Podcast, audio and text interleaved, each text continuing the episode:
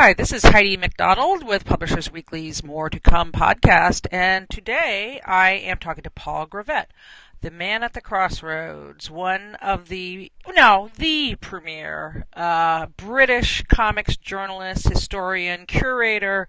Uh, you know, in the past you've published comics. Uh, now you are about to put together uh, an incredibly important uh, re- a, um, exhibit of comics art at the British Library, uh, which is, I think it said that was the first ever major exhibit of comics art in the UK, or yeah, it's it's well, I mean, the first major one. We've had bits and pieces. Uh, I've been involved with them. Other people have done them, but no one's tried this bigger survey. And it has to be said, no one's really done it within an institution quite as prestigious as the British Library. That that is the exciting thing. And of course, the British Library it's it's been slightly weird for me because you know I have a what, what's loosely called a collection, but it's essentially a, a huge accumulation, a sort of uh, an endless tsunami of fantastic right. comics that swamp my house.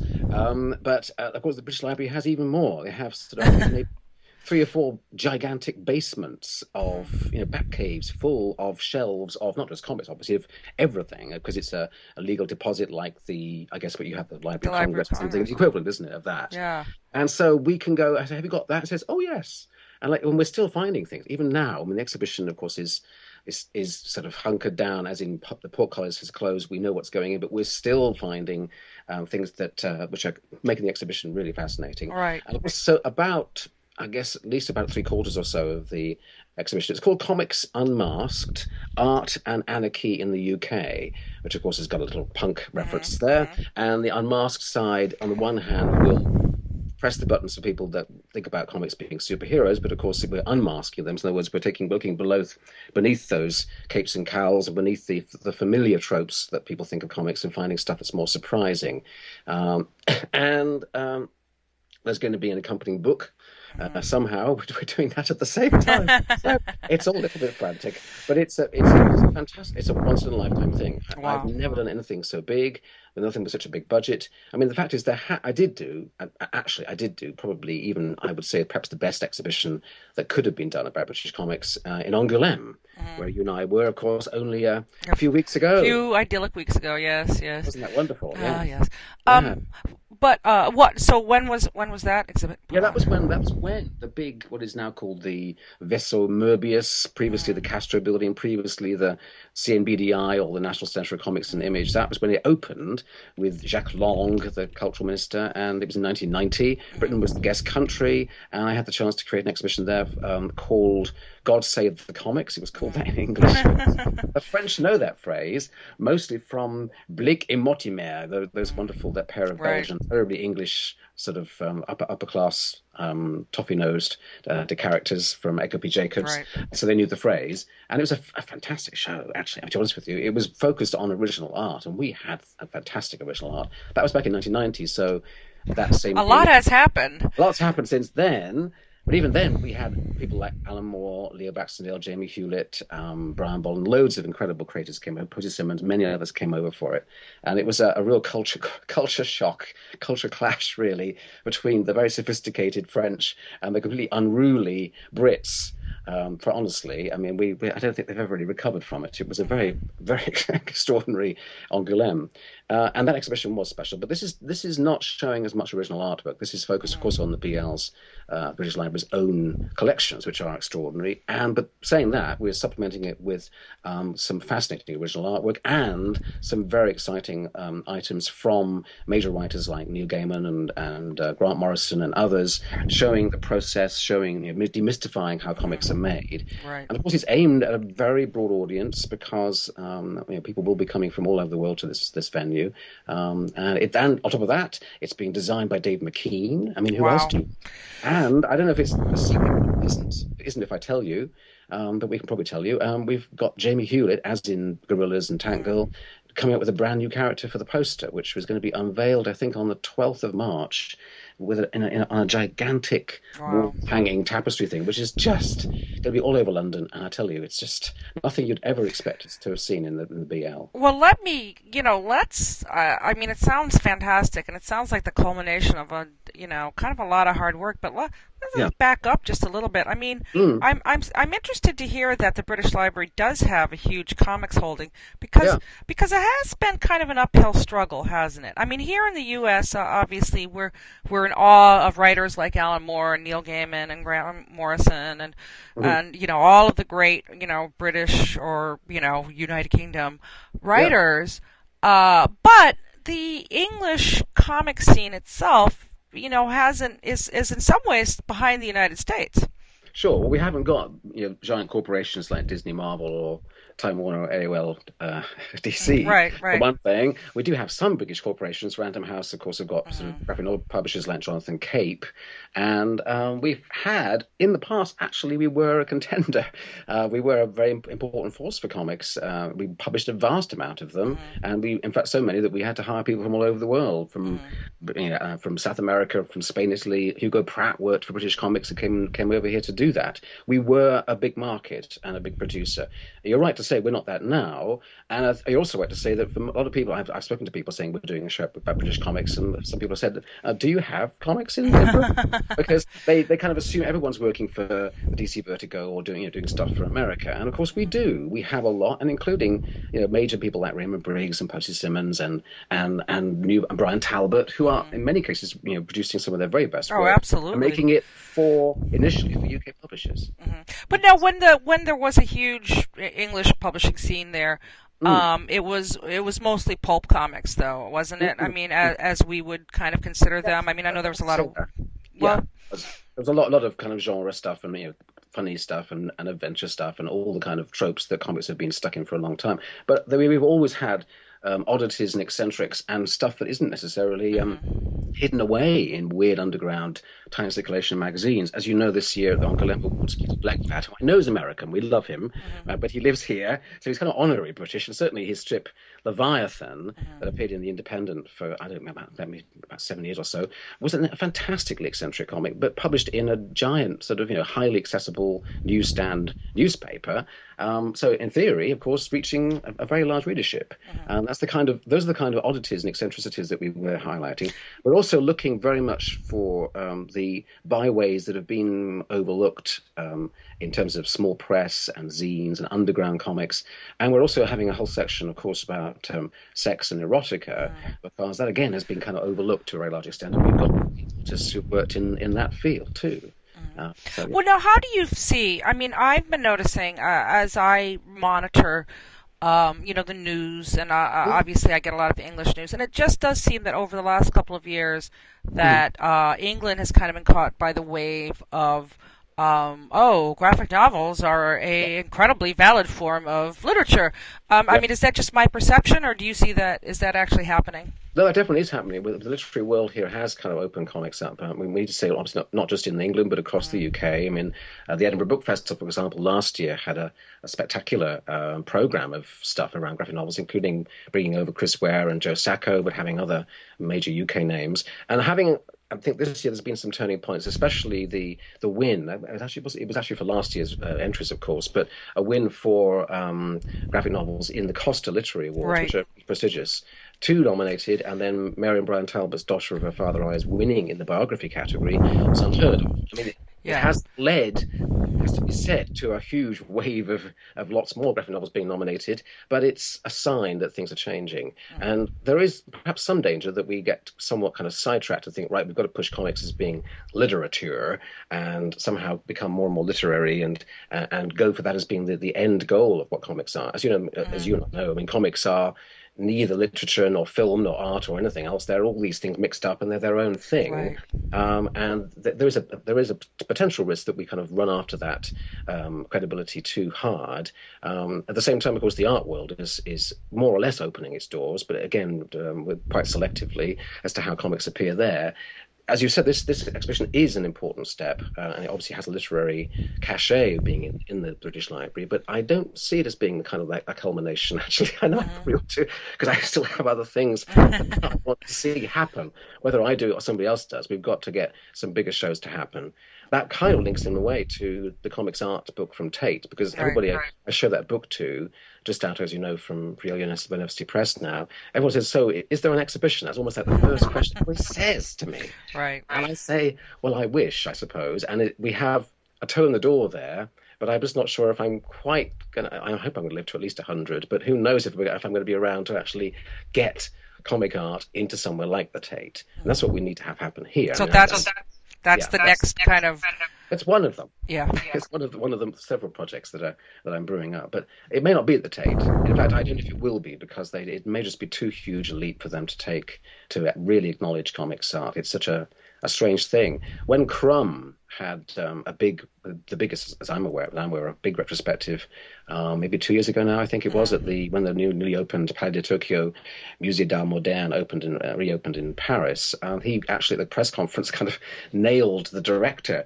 uh, of of this place, saying, "Well, why are you choosing my stuff? Why are you showing all this art book that's not intended uh, for the gallery, was intended for reproduction? And do you know?" Anything about where my works come from? He, I mean, like you know Hogarth and Yeah. Gillray and many many other great masters that he's come from. And of course, the director didn't know. He mm. just the reason almost came out that the reason he was chosen is because a lot of contemporary fine artists had cited Crumb as being an influence. Wow. And that was why he was there. And it was a lovely show, but it, we wasn't. You just know It- it's it- kind of odd. It wasn't well informed. Not partic- well, no, no, well intentioned, perhaps. Right, right, right. You know, I, I just uh, talking about the exhibits, but I, I, I want to get back for one minute just to graphic novel publishing because Hmm. um, you had mentioned earlier uh, "Dotter of Your Father's Eyes" by uh, Bryan and Mary Talbot winning that very prestigious British Literary Prize, and uh, I mean, I have to say, I couldn't pick a better book. I think really to be representative because it's so uh, erudite and beautiful, and you know, I, I was pleased to hear you mention Bryan actually um, you know, uh, in the same breath as some of the other really, really epic English cartoonists, because uh, you know his work is is very inspiring. Uh, you know, I, I, He's he's absolutely in, in his prime right now. yeah, quite remarkable, remarkable what he's doing. Yeah, the Yeah. Grandville series is is much richer than it might appear. It's lots of it's full of wonderful jokes and anthropomorphic stuff, but obviously it's building. We know towards a really major book that's coming out. I think this Christmas. I think it's hopefully out. Uh, and of course, they also have their new book out. We're going to be launching it, in fact, at the British Library exhibition, which opens to the public on May the second, runs till August nineteenth. It's called uh, Sarah Heathcote Suffragette. In fact, I'm- Oh, right. Yes. right here, which is the new book that Marion and Bryan have done with finished art by Kate Charlesworth, who's another fantastic artist who I know has got a masterpiece, a graphic novel masterpiece in her. We, I know it's going to come, but we have to wait. For Well, it how do you how, This, is- yeah, how do you see? Um, you know, there's there's just suddenly just this this burst of talent um, among younger British cartoonists, and sure. I mean, you know, Isa- Isabel Greenberg with her. You know, oh my God! I mean, She's done so well, hasn't she? I I'm know, not- and I mean, this book to me is is I you know came out so late in the year, and I wish it gotten more attention. But I mean, this is a debut graphic novel. I mean, I, I feel like had this been a prose novel, you know, she'd be like a Zadie Smith or Mhm. something. You know, it's such an incredible achievement. But I mean, where are they coming from? Yeah, a lot of it, a a lot of it does come from um, through the illustration world, and we, we have to mention uh, Nobrow as being a main, a, a major catalyst for that. They've uh, found people like Luke Pearson, of course, and Jon McNaught, and Isabel was actually you know, partly working Right. for them on, on before moving to uh, uh, to Cape, um, and so many of these people are, are coming in from an illustration background, and also coming in without a lot of the baggage and the trappings and the tropes that kind of can weigh down the wannabe artists who basically have only looked at a few things in comics or, or their goal is to draw Batman or whatever or Right. Judge Dredd or whatever it might be. They come from all sorts of fresh perspectives. And of course a lot of them are coming out from the, the small press self published scene, which is Right. incredibly buoyant now. I mean the Thought Bubble Festival in Leeds um, is um, has about I don't know, it's about three or four hundred tables, exhibitors. It's absolutely phenomenal. I know that's not very big to you, perhaps in America, Yeah. but it's No, pretty phenomenal it's- for it's- over here. and of those, I should think about at least about maybe half of them or so are people making their own comics mm. and doing them in such individualistic and dynamic ways. It's so inspiring, and that, of course, has a, a perpetuating effect. People get encouraged. There are local scenes happening everywhere. Another key thing I would say one of the key things alongside Nobrow as, as, the, as affecting changing comics here is um, Laydeez Do Comics, which, as you know, has spread to Chicago and have meetings in Brooklyn too, but began in London. And Sarah Lightman and Nicholas Streeten have put together such a such a supportive uh, network and community, and having these regular monthly meetings, um, it, it's had a fantastic effect, and I, I, you're seeing that happen, happening around yeah. the country. Yeah, because uh, you know there used to be a lot of times, uh, and it's very sad, but you know, as as the um, instigator of several women's groups myself, but oh, a yeah. lot of times, but a lot of times there was this, you know, there can be only one. You know, it's like, oh, there's one woman cartoonist that everybody's going to say is awesome, and Mm. and you know it bred a lot of competition and sadly but i understand why but now you see everybody really just you know it, like part of the scene and um Yeah. you know at least here it's it's it's it's you know there's still some obviously a lot of problems which i write about ad nauseum but um but it's really it's really opened up um yes, that has changed. now you were just to get back. The first time I became aware of you was uh, years ago um, with Escape magazine, which Ah. was this awesome fanzine that was coming out from England, Yeah. and um, I and it and you it's, get to see that then? You oh yes, I have them sitting. Paul, I have them. I'm Nice. recording this at home. I have them sitting Yeah. right right on my shelf. I have oh I'm always very, very chuffed to hear someone's actually kept them. yes, I've treasured them, and I even have five at the time they came out. I don't know. I mean, Yes, I I- went into age, but I have found quite a few people were surprisingly much younger than I thought. yes. Well, I was indeed a child, very small child, Did it have- and did, um, did things up for you a little bit? Uh, I'm sorry. Did it open things up to you? Oh, absolutely. Yeah. Yeah. it was very inspiring. In fact, I, I wore my escape button for a long time. uh, that came with, I think it was the first issue.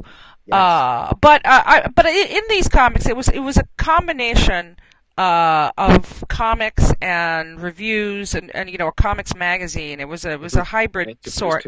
Exactly. Yeah, and there was a lot of really great cartoonists in there, though. Um, you know, I think Eddie Campbell was in there, Glenn That's right. Dakin, and um, I mean, how do you? So there was a lot of ener- underground energy at that time too. There was that was an, that was another extraordinary period in the early '80s mid- uh, when when that all took off, and that could have been where we are now, except it was all a bit, maybe a bit too soon. There wasn't the uh, momentum behind it, and maybe I think also we had the kind of huge distraction of the success of both Dark Knight Returns and and Watchmen, which tended to kind of then swamp everything else. And great works that should have caught on over here, one would have thought things like Love and Rockets for a start would have been more successful. Titan Books tried them very valiantly and also translated some great European stuff, but it didn't click with enough of, an, of, a, of a public. And um, I think it's gen- a lot of the time it's just generational. One just has to be patient, one has to be persistent, and um, change comes. It's like anything. It's like eh, so many good things in, in, in, in every every aspect of humanity. They take time. We take time to get it right, mm-hmm. but it does come. And the more time you spend pursuing it and persisting with it, the more it can eventually change. And so we're in a, a time right now in the UK that I think back at the 80s when starting Escape, I could barely have imagined mm-hmm. uh, the amount of good stuff happening, the amount of events, the number of creators that are really doing great stuff. That said, I do think Escape discovered some extraordinarily distinctive voices. I mean, um, which I'm not saying that they don't exist now, but I'm glad you mentioned Eddie, of course, and, and Glenn Dakin, but people like Chris Reynolds and Carol Swain and Ed Pinsent, Phil Elliott, many others, some of them, John Bagnall, others who maybe haven't stayed the course or haven't carried on doing comics. Some still are doing them now, but they were really distinctive, uh, special voices, and they stand up very well. I think, uh, looking back. Yeah, Really- well, well, you know, Carol Swain. I mean, she she Yeah. has a new book coming out actually for Fantagraphics. I saw, and, I saw and- Gassed, yes. Yeah. So, and I mean, also, I I always like pointing to cartoonists like her, Yeah. or you know, people are saying, I don't know. I just like pointing out that there were always there were you know women doing really excellent comics before five minutes ago. Um, well, you know, speaking of the history of comics, now you do have your new book out, Comic Arts. We do. Yes. And this was uh, an outgrowth of a show on street art at the Tate, where you got um, called in to explain comics, I believe, and then it, it became a book. Yeah, I did. Yeah, uh, and it's it's part of a series that that are essentially kind of art house monograph introductions for the kind of Tate gallery type visitor who maybe is ready to kind of explore a little bit further out of their comfort zones and is curious about what else is out there apart from maybe Chris Ware or, or Maus, for example. And typically, I've gone and shown them way more stuff than most people can handle, um, and brought in deliberately quite a lot of stuff that's hardly ever been shown in most histories of comics or most surveys of current comics. Yeah, well, I, actually, I was going to say, I mean, for an introduction to comics, I think you've kind of planted the flag on um, on a lot of stuff that that isn't even traditionally mentioned as as part of the history of comics. I mean, I mentioned, I you know, I, I on my my own website, Comics Beat, I kind of went on a little rant recently where uh, mm. that was kind of riffing off of something Frank Santoro, the educator and, and cartoonist, had written about, um, you know, the kind of orthodox history of comics, and he called it Pap mm. Pap Comics. And um, I mean, there is sort of, I think it kind of got laid down by Steranko in his own history of comics, and sure. um, picked up by a lot of people from there. But there's kind of been this this very straightforward United States history of comics yeah. uh, that isn't inaccurate. You know, that goes from from Little Nemo to Jack Kirby to EC to Robert Crumb and mm. um, you know Dark Knight, and because mm. there was a lot more eddies along the way than yeah. that narrative suggests. Right, right or tributaries, and um, yeah, we could get into all this kind of aquatic. yeah, yes. But yeah, there was, and of course, Steranko was going to do a lot more volumes. I always hope they're going to be more than just those two volumes. He had other ones planned, of course, and mm.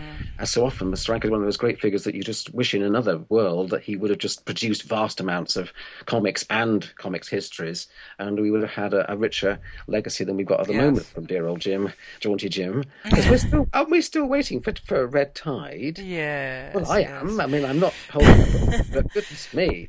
I said, that's not even new work, is it? No. Anyway, I shouldn't say anything, but I, you know, he's one of the absolute legends, and uh, he, uh, yeah, he just hasn't quite well, I, as much as Yeah, I think along the way he discovered that uh, he could uh, get by just being Steranko. He didn't have to do anything, and you know, I don't really begrudge him that, but no, of course not, not at all.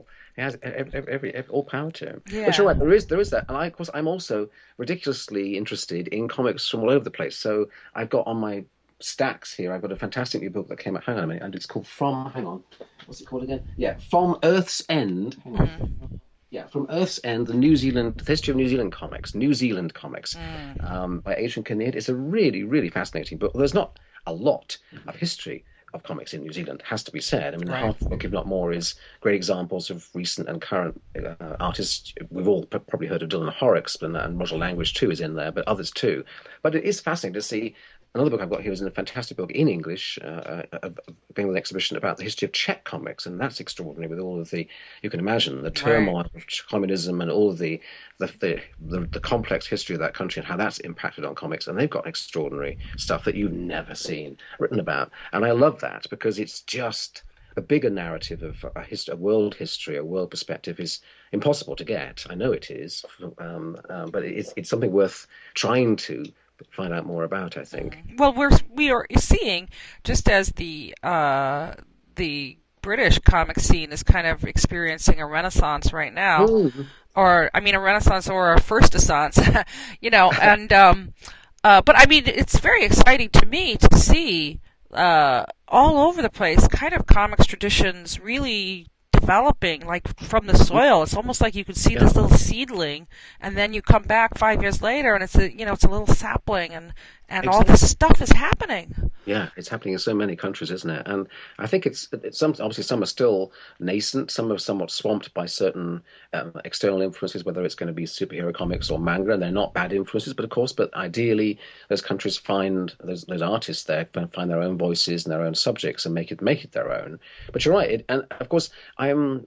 I also think it's important that we need everything else in place. You obviously need creators, you ideally need publishers, of course, although the internet does get around that somewhat and self-publishing publishing and Kickstarter. And I guess you also, I think you need people like me, and I'm not bragging or anything, but you need activists. You need people to kind of generate and and kind of communicate and connect. Um, and literally, that is, I see myself more and more as a kind of, as, as an activist. It sounds slightly kind of right on, and I should walk around with giant placards or a sandwich board or something all day. But it, it is something I feel strongly about, and it, there are people out there that are doing just that. That will make even if you know, they're doing a blog or a history, they're finding out, you know, they're, they're, they're talking to perhaps artists who are, who've been forgotten uh, this is why this guy in, in, in, New Zealand did. He found, and these guys in, uh, these people in uh, in the Czech Republic, they researched and found out where the, the comics history came from and linked it up with with the current comics activity. Mm-hmm. So that's good. That's it good. is, and I'm finding that there's so many. Um, you know, young journalists even who are mm. you know getting into things, and they they to me have a, a very uh, very wide view of comics, and yeah. that is is you know so much more broad based i think than i mean and mm-hmm. they're not suddenly you know it's not like they're rejecting superhero comics and, and kind of coming to this. It's more like they're growing up in a world where the diversity is or is you know is already available to them. Yeah yeah exactly. That makes all the difference yeah course. yeah. yeah. Yeah now, what? Um, I mean, with the book, uh, now what do you? I mean, what kind of feedback have you gotten on it? It's it's already out in England. It just launched yeah. this month here in the U.S. So, uh, you know, what kind of feedback have you gotten? Very good indeed, Ashley. Thanks, Heidi. Yeah, I mean, um, it's been chosen as people's books of the year, and, uh, and people, I think, are surprised by the stuff I put in it. And I knew uh, that, that there are going to be some familiar stories and some familiar material because there is a kind of ground ground base, a foundation of comics history which you can't ignore, of course, and greats that you have to acknowledge. But I wanted to make sure that that uh, it tried to kind of break out of that and break away into opening up territories that haven't been looked at as much and artists who've been under acknowledged. And so, and I think one of the underexplored areas is um, which I which I do touch on uh, are the more experimental comics that came out, say, in the well, certainly 60s and 70s, um, mm-hmm. which are not really published within or acknowledged within the, the, the comics community.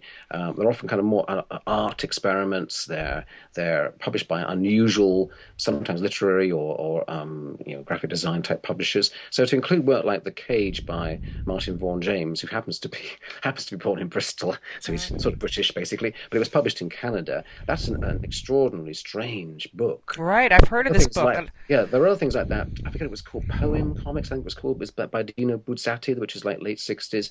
All of this stuff is going on around the late '60s, early '70s, when you got that kind of pop art um, and kind of connections with poetry and literature, taking an interest in comics. And there are things there. I think even more. I've just literally just in the last week or so got got hold of. a graphic novel that I didn't know much about, written by Julio Cortazar. I believe mm. it's his centenary of some sort this year. Uh, I can't remember the name of the artist, but it's one of these, again, slightly lost things from the mid late 70s, where you find someone like Cortazar actually writing a graphic novel.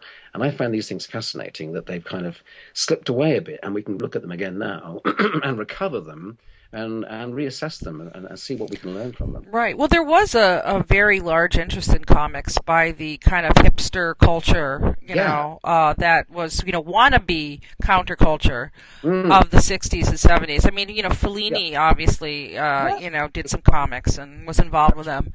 Yeah. Yeah, you're quite right. And so that that era, I think, is worth worth mining a bit more. I'm sure there's more stuff that's kind of slipped through the the, the net, as it were.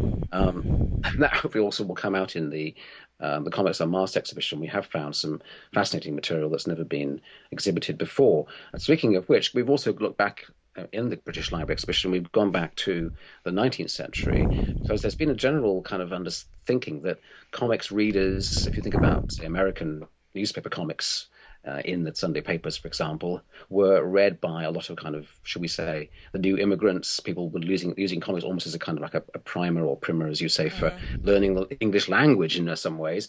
Um, uh, but in fact, um, and in Britain certainly, there's always the idea that comics readers tend to be sort of, uh, should we say, not the the the, the, the upper echelons of right. society. But this mag- these two, this magazine, Illustrated London News, which is, as you can imagine, it was a big news magazine, newspaper, um, ran incredible comics, which have only just recently been um, properly assessed and, and, researched by people like Thierry Smolderen, a great expert uh, based at Angoulême. Um, and we've and we've got, of course, the BL's got whole complete runs of this, and we've found incredible things there. Uh, and you realise that these wow. are beautiful, full color comics way before Yellow Kid. Um, a lot of them very socially funny. Some of the most fascinating ones, actually, that appear in the Graphic, another newspaper from that period, are actually based on the readers sending in their own experiences in sketch form and and being turned into uh, comics by their staff artists. Wow. This is going on in the 1880s, 1890s, and think, what the hell? But this is amazing stuff. And it's wow. been kind of squirreled away and you think the history book, the history of comics is is, is going to go on being rewritten because we've not been able to dig deep enough into where it's where it's been and what it's done. Uh, it's it's very exciting. As you, as you saw with that wonderful Society is Nix book that uh, Peter Maresca put out, which oh again, yeah yeah extraordinary. oh You know, yeah century ago or more ago. Uh, you know, as innovative as anything you'd find today in in you know Mould Map or, or any of the any other experimental right. anthology, same as Ergot or something like that. Yeah. well now you know you mentioned Mould Map which is a Mm. British anthology that uh, is See one? Did you see the new one? uh, you know I haven't seen it in person I, I've seen Yeah. some excerpts online but it's wild. Yeah, it is wild. I mean, talk about experimental, and and yet so much of it I feel is is you know grounded in an aesthetic that is very accessible. You know, I mean, I think uh, I I mean it's it's always fascinating to me that that I find so many emerging comics readers really fascinated by this stuff, and I, I think a little bit of it is kind of like the indie music vibe. I mean, I think indie comics are kind of like indie music right now, where you have this favorite Mhm. band, and you know you don't want them to sell out a little bit. Um, Right. um, but uh, yeah, I mean, where do you?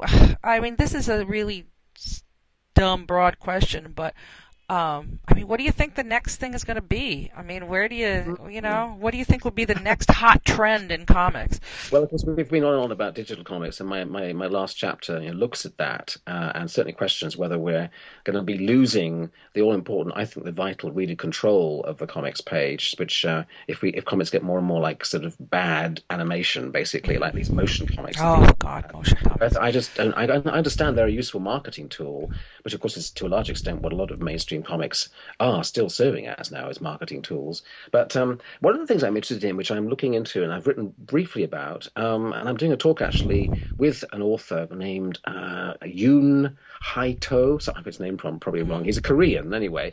And he's one of these extraordinary webtoonists, as they call them, who do serialized, I think daily, I think it's daily, installments of comics made for the mobile phone. Um, and they are, these are not just sort of minor sort of little glitches within the comics world. These things are apparently downloaded by 10 million Koreans a day. And they are, people are addicted to possibly sort of uh, 8, 10, 12, whatever, different ongoing storylines. And they are really, really quite strong, interesting, powerful stories. They're not made for, for book form. In fact, surprisingly, his work hasn't come out in book form. It's only, uh, in, in Korea, but it has done in Japan. And it's been made into live action movies, which have been hugely successful as well. And you think, now that's an interesting uh, delivery route. And it's partly based because Korea has got extraordinary, you know, ubiquitous Wi-Fi um, and and cheap Wi-Fi and high, you know, high bandwidth and all this kind of thing. Right. Uh, but people really engage with these stories. They interact. They send in comments and suggestions and things. And that's a very exciting form of comics that is not just digital comics or stuff sitting around on your iPad or whatever. It's actually it changes the form completely because, of course, Right. the format of the comic is a continuous vertical scroll. So obviously, in terms of length, a chapter length can be as long or as short as you decide to make it.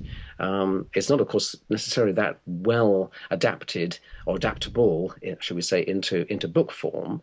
Um, but it is a very fascinating development. It is a little bit hard to kind of sit here, you and I, you know, having watched so much of this stuff happen, and then Yeah.